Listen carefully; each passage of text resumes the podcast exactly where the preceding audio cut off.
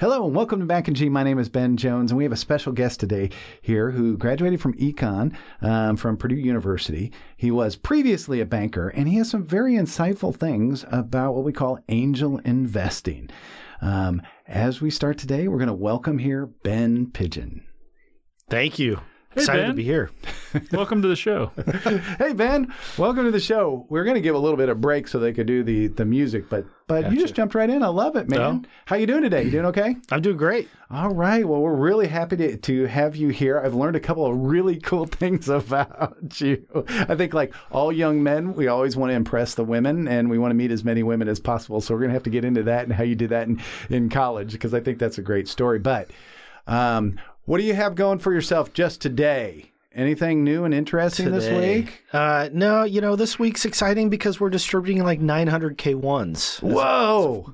What's Function a, of- what's a K1? Uh, that's like a Christie is number one. Like my wife's name is Christie. Yeah. She's number one. Yeah, sure. A K one, it's a, it's a tax, um, it's a Tax. tax term about ownership on a percentage of ownership, and you have 900 of them because you have some very interesting backgrounds on what you do, and that's why Yep. you're here. Yeah. So, do we start with the fishbowl, Tony? Oh, the magic fishbowl. magic I- I, fishbowl. want to apologize in advance for Ben's idea. this is Tony's idea. We're going to give you this. You're going to choose one piece of paper out of there, And you guys are gonna answer it? Whoa, we got to uh, got to remember. No, you get to answer. Oh. I get the answer. yeah, yeah. Yeah, you- so don't pick one look, out there. don't Don't look. Just reach in, pull one out, read No, it, and no then- cheating. Tell us here. Oh, and we got Tony Petro here too. Uh, I think people should know you right, right about now, right? I, I'm on. I feel like I'm a guest a lot here.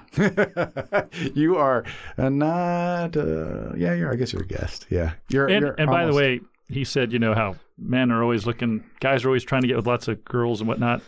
Only one girl for me. and you know where that's going, right? That's my sister. He thinks it's funny when I tell him about his sister. oh yes, uh, I, I think it's an uncomfortable laugh. So, what do you got there? What's going on, Ben? I, the, my question is, what makes you feel old? What does make you feel old, Ben? You're a decade younger than me, and you're two or three decades younger than Tony. What What's going on? What makes me feel old? I, you know, when my kids look up to me and say, "What's a telephone, Dad?" Whoa! You know, right? I think that's a good one, right? Do they actually say rotary phone or just telephone? Rec- actually, recently they were at their grandma's house and uh, they came across one of those and got a kick out of doing a rodeo, rodeo, phone. Rodeo phone? rodeo phone, Hee-haw! right? Tony's about ready to say something. Is this an adult show? It is, but you got to be careful. We're trying Can to you make beat it. me out? I'm about ready to say something really scary. Let me write it down. so, so uh, you have a telephone is what makes you feel old, and um, uh, congratulations on that. Um, but tell us just a little bit about yourself because your current job is quite honestly fascinating. Talks about money. You're into investing, and you were a banker before. We'd just like to hear a little bit more about your story. How I got to uh, Vision Tech? Yeah, that'd be great. Like, what was your prior job, and, and why you went to Vision Tech, and what gets you excited? You know, about it's Tech? it's funny. Last week I was I was doing a similar podcast and uh, it cool. Similar, but similar, not as good. but yeah, not as good. You know, Tony, I, I got lucky. I feel like it, and I, you know, I I often ask the question: Would you rather be smart or lucky? I Yes. think I'd rather have more luck than smart. Amen. smart. I, you know, that's just how I how I take it. But uh, I had uh, I had went to Purdue for a degree in economics. So you didn't start off lucky. Go ahead. No, I did not. Oh my start- gosh, Starts out of the gate. Poo, poo, poo. that reminds me. Uh, Ben Ben Jones went to Purdue for his first year. Yeah. Oh. and then he transferred to IU f- to finish his degree. And when he transferred, the average IQ went up at both schools. he uses that every podcast he's on. I'm trying so to work. It's like it's like Arnold Schwarzenegger's "I'll be back." He wants to work that into every movie, right? Okay. I, that's funny. I've heard the same thing about New Zealanders and Australians. Whoa! and what's hey, that? That I I was at an angel conference and the same thing happened. Actually, these guys were betting back and forth, and you know what happened when Yeah, but When somebody has, moves from Australia to Yeah. New Zealand, Yes. New Zealand to Australia. he is the mighty fighting bird of uh, what do you call Ball states. I mean, Chirp, I just chirp. don't. I just don't feel like it's Fiercest fair. I robin just don't feel like sized it's bird fair. on the planet. chirp chirp. chirp, chirp. We're gonna get you, chirp, chirp. Yeah, Uh, yeah. But anyway, go back to your story, Ben. So uh, went into banking. Uh, had a lot of fun doing mortgages and and kind of working my way up the corporate ladder. And then uh, Now, was this in the 2006 7 leading up to destroying the economy? yeah, yeah, I I was uh, you had a lot of fun. I had I had friends doing that, and uh, it was funny actually. There was a there was a moment in the mortgage industry where I was like, "This is just not sustainable." And I remember a conversation where we um, we were looking up to a top performer, and Right. he had just closed a monster month, got a Huge check. huge check, gigantic check, Six figures in one month. Okay. Yeah. and uh, and then on Monday, I remember saying, "Oh, I, I wonder what this guy did this weekend. Let's, you know, what what did he do?" And what did he do? I said, "Hey, Mike, what'd you do?" Oh, I I got each one of my four kids a four wheeler, and we all we just tore up the yard the whole weekend long. And I'm thinking to myself, this is just not sustainable. Like how how is it possible that you just you could blow it all? And I I didn't ask him how much they were, any of those details, but I just I thought to myself, this is just not sustainable in in the industry. And then how much longer until it kind of fell apart? Uh, it it took another five years after that. Wow. So he that was, was really early. quite a while. Right. Okay. Yeah. Yeah, I remember telling my wife in Chicago that uh, we were driving downtown, and I go, I don't understand how all these buildings could go up when people coming into Chicago was moderate, not even like you know excessive, and you have like three or four times the number of units going up. And I said something's wrong, and she always reminds me of that. She goes, "You remember when you said that? That was like the start of the end." And I thought, hey, I feel so smart. Just But out of balance, right? it was out of balance. You jinxed it. You I- jinxed everything. I did jinx it. Sounds like Ben jinxed it. Drink, jinxed it five years early. And uh, and so you just like did these mortgages. You're working at the bank, kind of enjoying it, but did Yeah, you, and then I, I I went back to school, got my MBA from Kelley School of Business at IU. Okay, at IU with the intention of getting out of banking. not everybody knows where that is.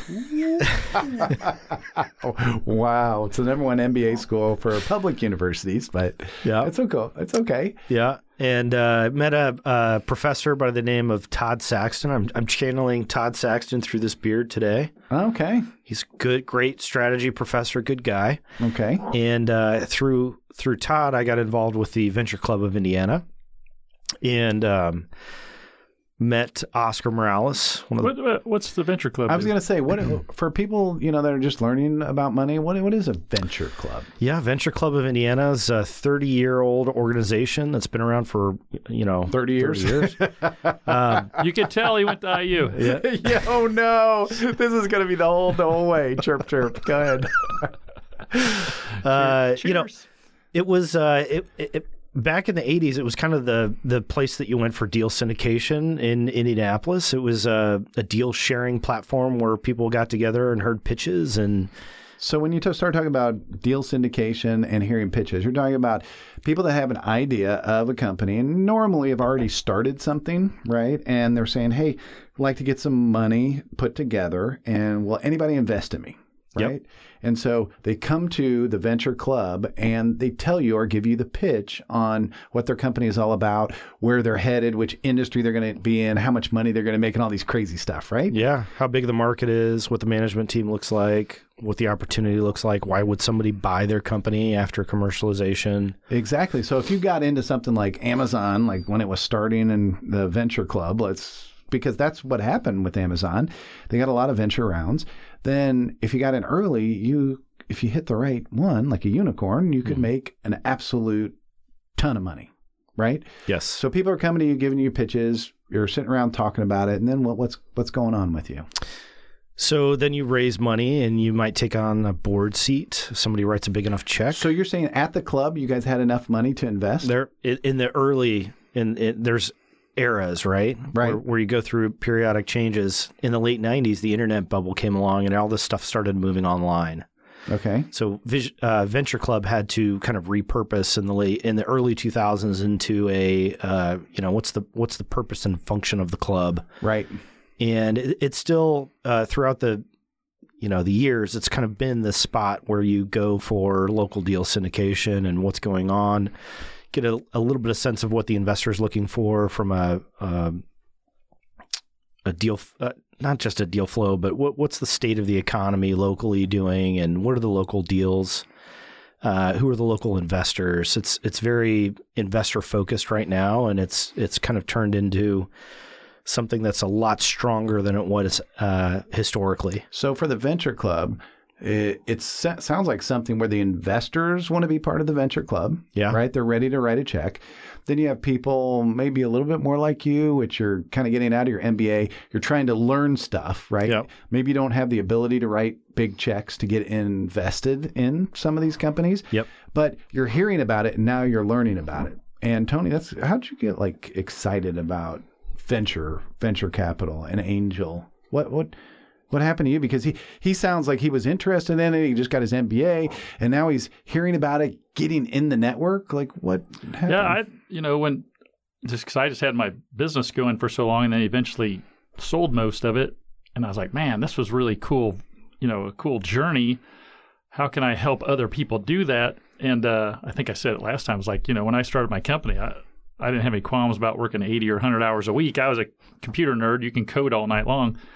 Uh, but like now, it's like after I got through my business, I'm like, I want to. I want to back people like that that have that kind of drive and that urge. How do you, how do you find people who are starting up that want to work their butts off and really go for it? And so you had the cash, so you were looking at a place to put it, but you also had this thing where you thought you could give some value as well. Yeah, that, you know, coaching, mentoring, advising. Like uh, uh, there were several times big companies tried to take advantage of us even during the deal, and like to to know what to watch out for. Hey guys, Could be very I'd love- helpful. I'd love to invest with you. I'd love to mentor you a little bit, and I'd like to help you when they come and try to do those little death by a thousand cuts things they do during a deal. Right, right. Yeah. So now you're getting interested in it. You, I, it sounds like you're pretty, pretty excited about it. You're hearing all these new pitches, which for anybody out there who's ever been to a pitch night, it's crazy and it's cool, right? It, it's not like crazy stuff's going on, but if you're interested in new ways of doing things and new ways of solving actual issues where you could make money, the pitches are really cool, right? I, I have s- I have a story that I'll share a little bit later about the um, a, I would call it a gold to lead moment, where Wait, that's We're- backwards. yeah it, it goes the other way. So it's just a little bit of foreshadowing. It, it didn't turn out the way. We've never had foreshadowing. oh no! See, that's the Purdue and IU thing that's going on. Wow, the combination. You can't really say that about Ball State. Hey, It's like what- foreshadowing is usually going forward. Purdue to IU is like, you know, going backwards. I hear where you go with that. always a jab in there. hey, uh, no, but the, the interesting piece was is Ben was president of Venture Club. Yeah. and so you got to you got to get up in front of the people and talk and run the show. And there's a bit of uh, performing going on there, right? You like to you got to like to be in front of people, and you you got a background in performing, don't you? I do. Okay, we're here. We even hit, hit it full throttle. So you liked girls when you were going to college, right? And then you decided to do what? Now we're completely off investing. Just want to let everybody know out there if you're No, ready. this is this is part. That was foreshadowing, Ben. oh, that was foreshadowing. yeah. Yes, we're coming back to the performance, the pitch. The right? pitch. Okay. The but, pitch. Give it to us, Ben Pigeon. What, what are we? Are we talking about ballroom dancing by chance? Whoa, Whoa! H- Yes. How did you? Yeah. I think oh my so. gosh! How did you know what I was thinking? So we have to we have to cut and edit a picture in here. yeah, Or a piece of the video. We got a little video. you should. Well, so pull in something from like True Lies with Arnold Schwarzenegger. Tango. I just watched that Right? yesterday. or Al Pacino in Scent of a Woman. Scent I'll of be a back. You know? I'll be back and do I'll the back, tango. right? So I was thinking, hey, if these big macho guys can do it, surely I can. And and don't Ken- call me Shirley. Yeah, that's call- right. Oh, great movie.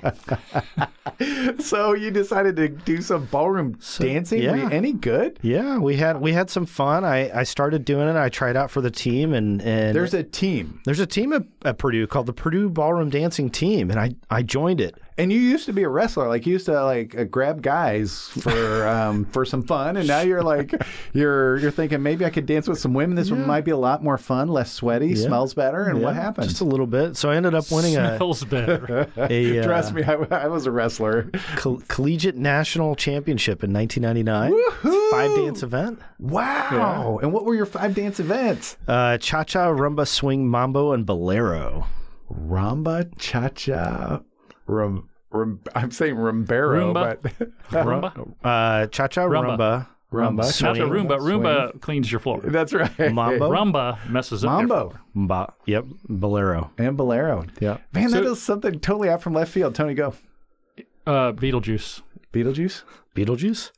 Did he do that? Where's he at? Did don't they know. do the Mamba there in the air? I don't know. I never oh, saw that. they did. Yeah, yeah. That's, So you uh, were Michael Keaton, right? Yes, it is. Yeah. A Uh, don't say it three times. That's right. I won't. bad luck. National Collegiate um, Ballroom Dancing. That's pretty five bad. dances. Yeah. That's pretty crazy. I would have never figured you for that. A lot of lot of practice, a lot of work. You Yeah. know, three three hours. And, Tell you us about your hair. Yeah, and I had blonde tipped hair, of course, right? right. I know you mentioned that a couple times. I you must have really he sent had a blonde hair. picture from what, 20 years ago or something? it was. It was 20 years he ago. sent me a picture. He's like, Like, look, I can't dude. He's believe like, what I hey, found." guys, to be an Oscar. Hey, guys, 20 years ago. And I'm like, who is that dude? He's like, I'm like, that, the blonde hair. Oh my God, that's you, Ben. Oh my gosh! Without a beard, blonde hair, and really tight pants. Is that what you wear when you? No, do I the think I had, I had, a, Sequins. I had a s- a, vest down to here. You could see no chest hair, but it was there. no chest. no chest hair. There was one of them. so- Right. There's one. So this guy, this guy grows a beard in like three days. So I'm assuming, Oh, does he? I'm assuming he looks like a grizzly bear when you take his shirt off. Uh-huh. Not that, that's inappropriate, right there. So you went ahead and won in 1999, but Yeah. you go to IU, get your MBA, and now you're at the Venture Club, and you're the president. So you're getting up there, you're talking Yeah. about this stuff.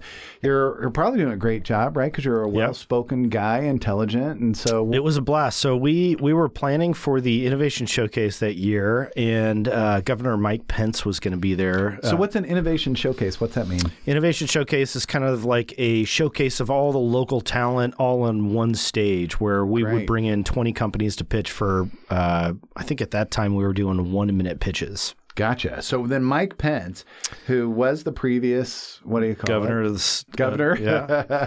who was the vice president, right? Uh, not at that point. Not at that time. So, No, no, so no. this was all in the works. This was in like June, where we're um, we're planning out the event and the venue, and Pence's security detail is dominating the time of of the people that we need to meet with. Gotcha. So I was talking to Oscar, and Who's uh, the guy you met who later becomes part of Venture Tech? Go ahead. Yeah, so Oscar Vision founded Tech. founded Vision Tech in 2009, and so I, you know, I, I knew that Oscar had sold his company uh, six months prior. It was all over the news. Sold for 130 million dollars for uh, to Brooks Automation, and I didn't know anybody that had sold their company for that much. That, that's a big number. That's a big number. So I said, Oscar, how's life? what, what's what's He's it like, look well, like? you know, I was really stressed for a while. I paid But- but thir- right I, now- I right paid now? more in taxes last year than you're going to make in your entire life. hey, I fall under that too. I mean, thirty million bucks is he must have easily Yeah. like paid in tax. Yeah, right? yeah. So, uh, so then uh, he he said, "Oh, it's great. I I got a Tesla. We put everything on it." Oh, he, he did. He does Yeah. have it, and that thing has got ludicrous mode on it. Yeah, Oh yeah. it'll it'll go. And, Uh, side story: uh, He's like, I met him for coffee. My my wife and I were out for dinner or whatever, and she's getting a little Starbucks. Hey, meet me. My car's over there. I'll take you for a ride. in My car. So she's in the back seat. I'm in the passenger seat, and he's like, "Now, hang on. I'm going to show you this ludicrous mode thing, right?" And so my wife's in the back seat with a fresh Starbucks coffee. Oh, not a good he idea. launch he launches this thing. Bloop. oh, all down her shirt, huh? oh no. Uh, I was impressed though because that thing's fast. oh, it is. Your head goes back. It pulls over a G. You know that? I did not know that. Pulls over a G. it costs over a hundred G. Yeah, and it costs over a hundred G's. Does that hurt the battery life on the Tesla? When you hit it, no, uh, No. not that I know of. No way. Out of man. the, and the and the remaining life of it. No, Oh, all right. all it does is it transfers the electricity to the motors, and it just goes fast. So I think it transfers a little bit more electricity. May, well, maybe you're right. So Oh, so the charge for the day, you just go back and plug it in, and boom, there yeah, you go. sure. So Oscar said, "I," and then I'm. Wow, but we digress. I That's know, right. So let's get back to the story because I think it's Enough fun. about Tesla. Let's talk about Ben. Yes, go, Mr. Pigeon. back to you. So, and then he said, "I'm I'm planning this trip to Southeast Asia, and uh, I've been looking forward to this since I sold my company because one of my investors said that if I return his money, he'll take me on a six week six week vacation to Southeast Asia. So mm-hmm. I returned his money, and we're planning this trip, and I'm looking forward to it. So when's the trip? That's awesome. It's September Okay. and we're in June, July. So I'm listening to these stories of travel and, and kind of what's going on. And I say, Oscar, who's watching after Vision Tech? And he said, Well, it's funny that you say that.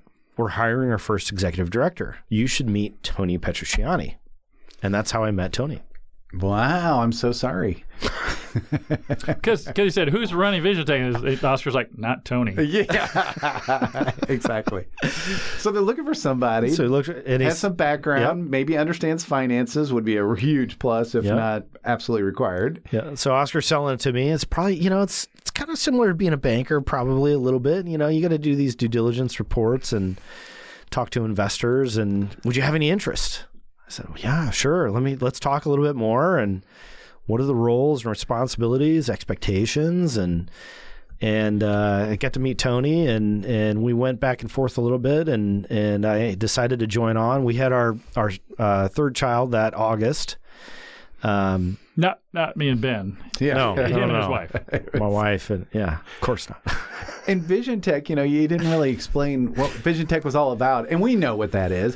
But Vision Tech is is really what angel investing. Yeah. and so it's maybe you can just explain it better than I can. so angel investing is the process of making an investment into an early stage company that's trying to commercialize a, an idea so they've they've got a service or a product or maybe a Early on, Mm-hmm. hasn't been overwhelmingly successful, but has a good idea, is making some traction, and you guys go ahead and help invest, but also help guide them too, right? yes absolutely so once you write a check you've got to make sure that you know which way the company's going what decisions are being made and uh, try to guide them in a way that's productive and, and creates value so, that So, some of them want guidance and Some- help. some of them want guidance Some of them, I, I don't want to feel cheap here, but some of them just want the money. Right, but that, but you can see kind of like that. dating Yeah, some of them want Wait, one thing out of it.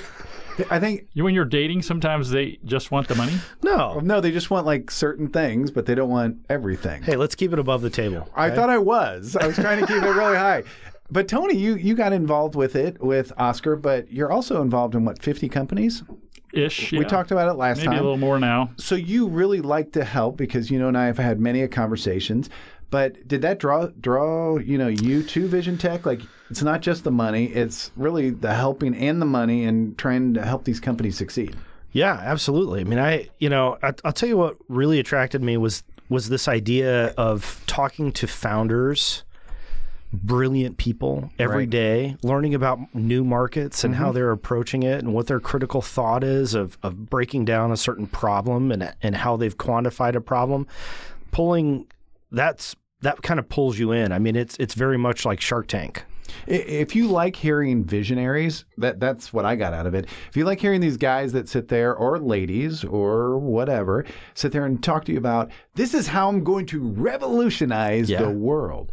And once you hear some of those pitches, it's pretty amazing stuff. A lot of passion. A lot of passion, but looking at a problem so differently. Yeah. I remember what was it, listeria, and trying to solve the problem with disease in vegetables Yeah. And how they were going to do that or or the guy that like if you're at a NBA game he can feed you data to your either your smartphone or your iPad if you're sitting out in the crowd and all kinds of commercials and stuff Yep. and but it's just like this very different way of looking at the world and I find it fascinating I feel like I'm just a little closer to greatness when I hear that I know I know that's kind of crazy not next to you guys but No, like but the guys I, I, no, you're right though. But you you could be involved with a company that does something incredible, and you're like, I knew them when, I was an early investor, I was an early advisor, Mm-hmm. uh, or you know, I like Ben does this a lot. He works with these these teams come in and they pitch, and he's like, "You need to do this. You need to consider this. What's your answer for that?" And then they go back and iterate. And then by by the time they pitch, they actually get money where they wouldn't have if they wouldn't have listened to his advice early. Because they're giving better data, right? They're Yeah. doing a presentation that resonates with the investors because they want to know how they're going to get their money back, right? Yeah. And so when you when you help them, that is significant because if a company doesn't have enough money to actually grow and to keep going, then they're dead in the water, right? Yep. Got to live to fight another day. You have to live to fight another day. That's tr- true. Now, Tony, you told me one time that one of the reasons you wanted to do it, and, and I don't have these statistics right, is that in the Midwest, they create, and I'm just making this up, uh, 30% of the ideas, but only about 15% of the capital comes from the Midwest to support those ideas.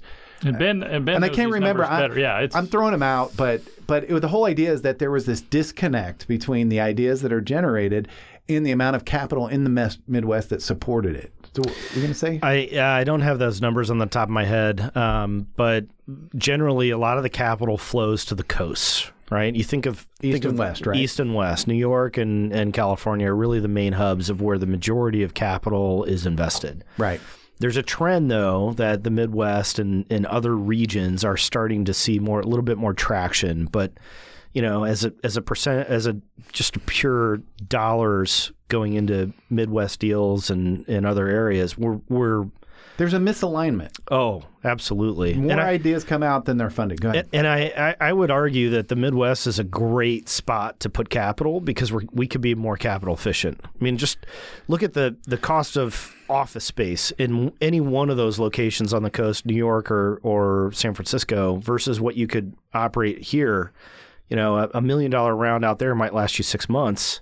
Million dollar round in, in Indianapolis could last you 24 months, I would argue. And we talked about like when we talked to Kobe, he he made the um, discussion that if he stayed on the West Coast, he would burn through. It's like there was some like crazy statistic that he had. It's like the square footage out in San Francisco. I'm making this up. Was two hundred dollars a square foot, but in Indianapolis it was like twelve dollars or something. And he could make it last so much longer. And people who were in the Midwest, you would be paying. Well, what do you think? Two hundred for a good like programmer on the West Coast, but you could get somebody great here for eighty or ninety, whatever it yeah, was. something. I mean, there's a there's There's this just difference. complete Uh, yeah. difference. I mean, we we used to compete a lot in the Midwest against Chicago. Like we we lost a developer from Indianapolis. He moved to Chicago because he wanted to get you know he was getting like a fifteen or twenty percent pay raise. But But I was telling I was trying to tell him, uh, hey, the cost of living is going to eat that all up. Because yeah, but I just want to be in Chicago. Well, for some people that's yeah, true. so that so that works. But but you look at what San Francisco is.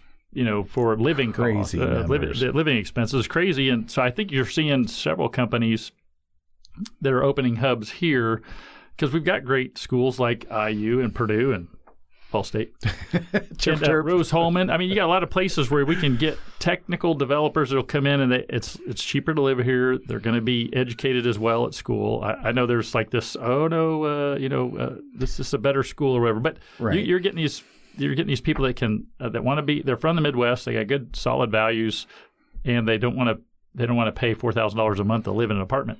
right. And so then they don't have to you don't have to pay them as much. Not that they're not worth as much, but it's like you know. There's just a difference You're in the cost of you're living. saving the difference. Cola. And so you get involved with um, Vision Tech. You meet Oscar. Uh, you and you and Oscar started Vision Tech, or did you come on later? I came on just as so he Oscar actually started under the name of Stepstone, Stepstone. Okay. uh, and then uh, then he had some partners in that, and they were kind of reaching the end of their program, and they wanted to go a different direction, and so he took this he took all of the stuff he was doing. He said, "I need a couple new investors. I'm gonna I'm gonna rebrand as Vision Tech," and that was 2014. And I just so happened I had a connection with a couple of people that brought me in to meet Oscar. I ended up meeting Oscar, and that was the time when I was trying to figure out what I want to do when I grow up, uh, which I haven't started haven't started that yet. But uh, so that yeah, so 2014 I got involved. That was six years ago, December I think is when I joined. So you guys started to do like lots of pitches, and you started to look. And deal flow is the number of companies that want to talk to you, right? Yep.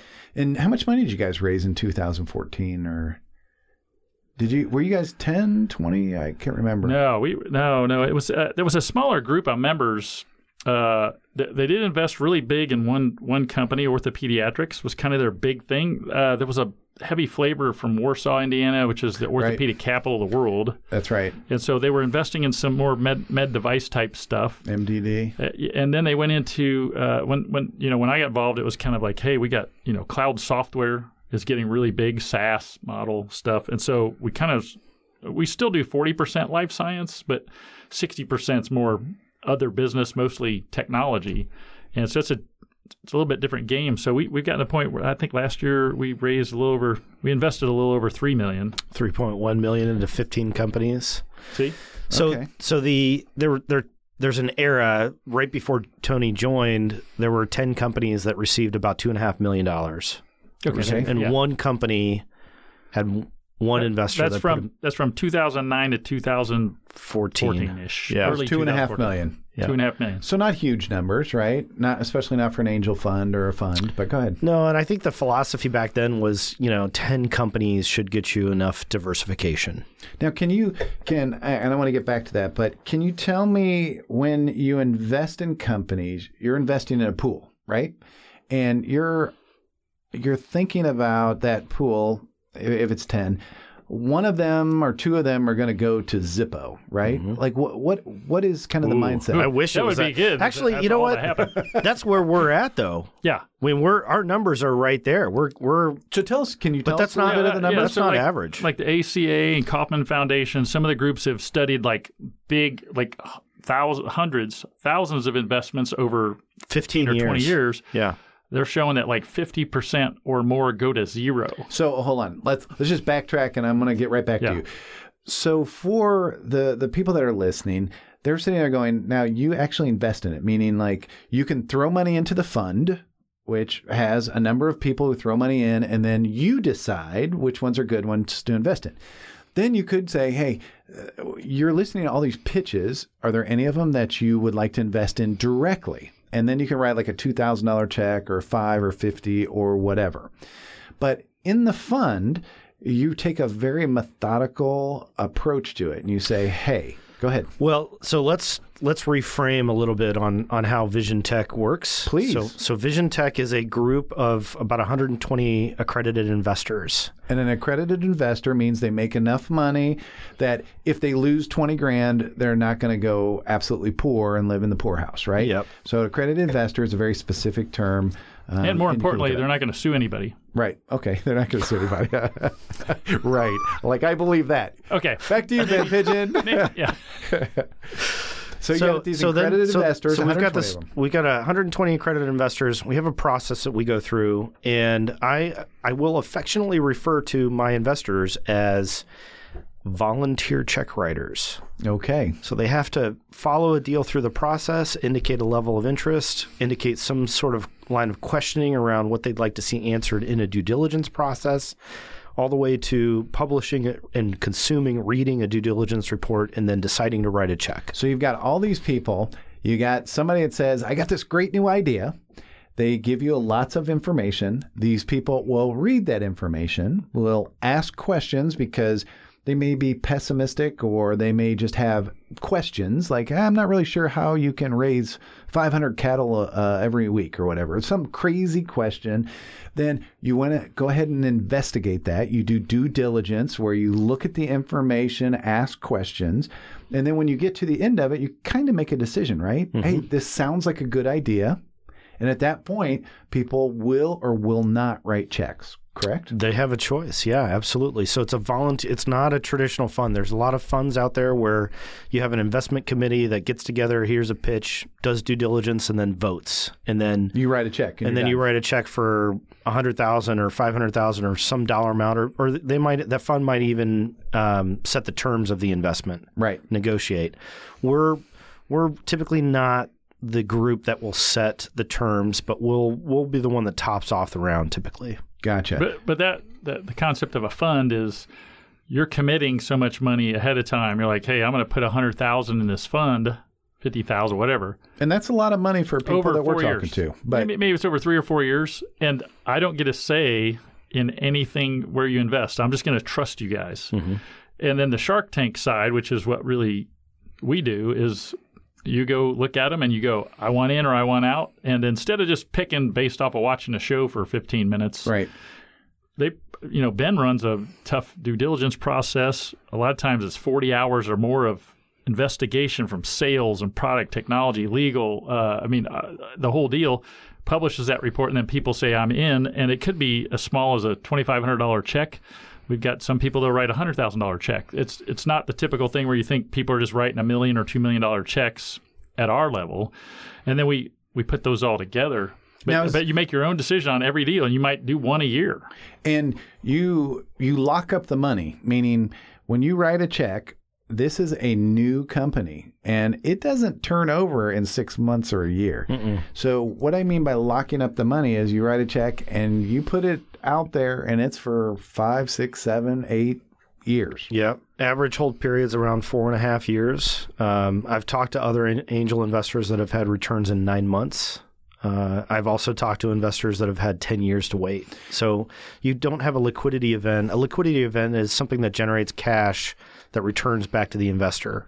And those liquidity events are either an IPO or maybe Initial somebody public offering on a New York Stock Exchange or another exchange. Go ahead. or another company acquiring them for cash, or you get, maybe you get stock in that next company that makes the acquisition. Man, you guys look so good. I want to acquire you because you're going to be a bolt on to what I'm doing that's really going to make my company explode. So I'm going to give you X amount of dollars mm-hmm. or stock or whatever other item. Now, the angel investing, the thing that makes it great, different than venture capital, is that the angel is like an angel that helps you and guides you and mm-hmm. provides advice in order that you can get to an exit meaning somebody acquires you or you go for an IPO.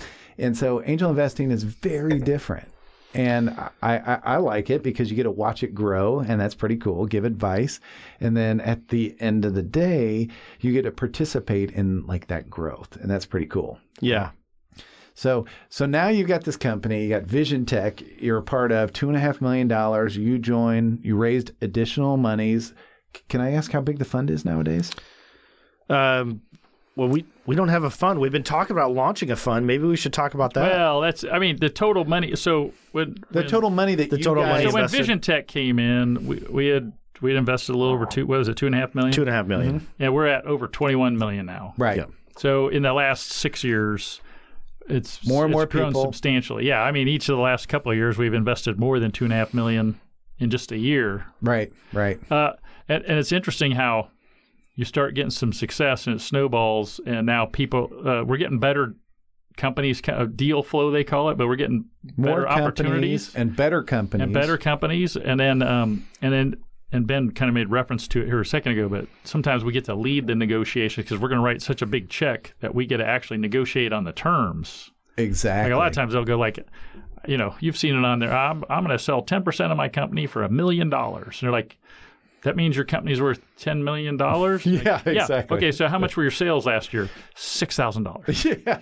I They're like, no. But so what happens? is You have to you have to actually guide them and advise them, and and you got to get to a point where it's a good number because they're probably going to raise multiple rounds. So the next round, every round needs to go up and to the right. You know, so if we raised a round, what do you mean by up and to the right? like on a chart? If you were looking at a chart, right? So we say up and to the right, which is probably this way for the camera. Right. Um, so if if I sold some percentage of my company and my company is worth three million today, then t- then when I sell it next year and we raise more money, it needs to be worth more than three million, right. maybe five million. Then the next time is like ten or fifteen million. And it keeps going up. Uh, the dreaded what they call down round is horrible because now you're selling a bigger chunk of your company at a lower price, and all the earlier Ouch. investors are getting hammered. Like Right. lo- hammered meaning they're worth so much less, they're losing money, Exactly. and they can't get out because these are highly illiquid. Liquidity is I can't go on the stock market and sell the shares. Yeah. So when they're Ill- illiquid, like I always explain it that liquid, like water, it flows easily.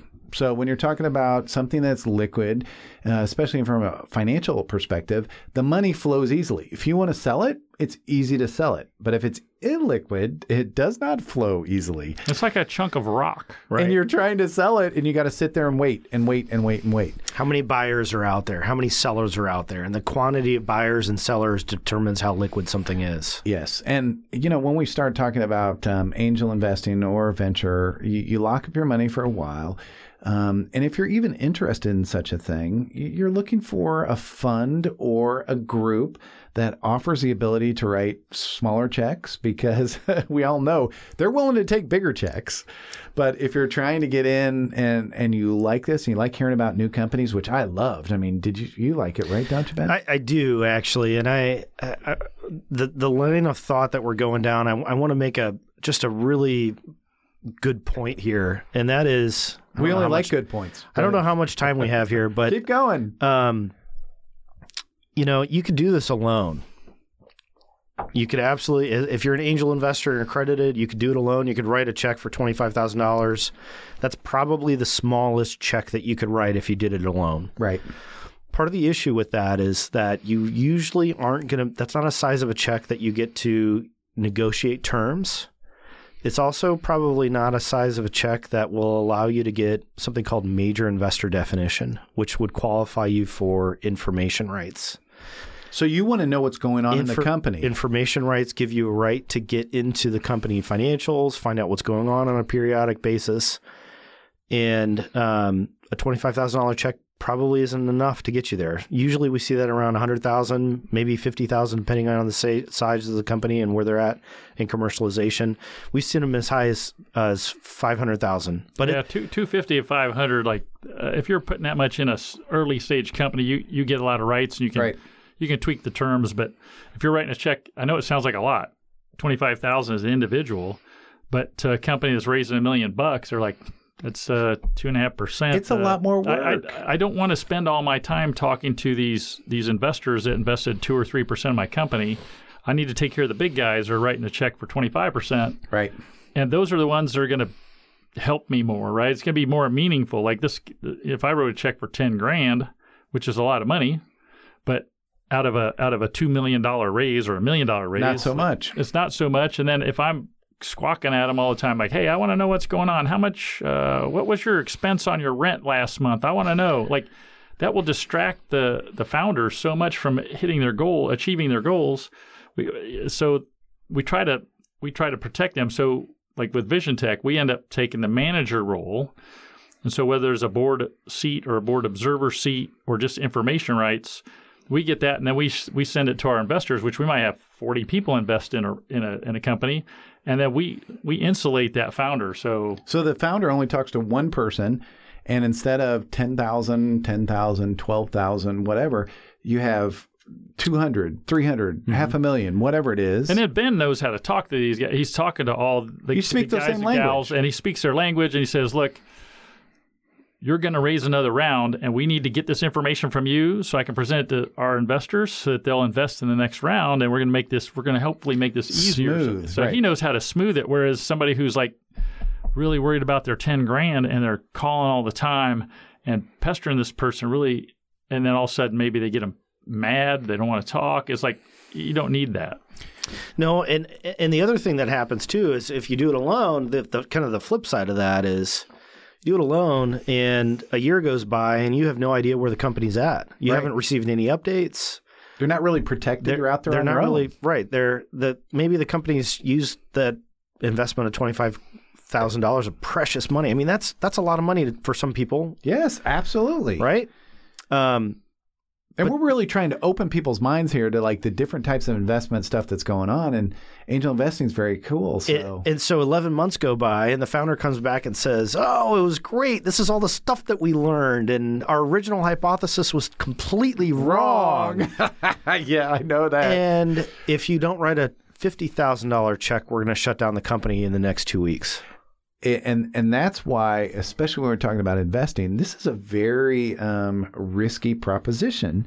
If you don't have one help, and if you don't know what the heck you're doing, and you don't have deeper pockets, it could get really dicey. So we're not saying, hey, invest in angel funding or venture capital. We're just saying there are different ways to invest, but they have different risks associated with it. Yep. So so Ben has to not only kind of manage all of our investors, and we've had nearly 200 people write checks over the years.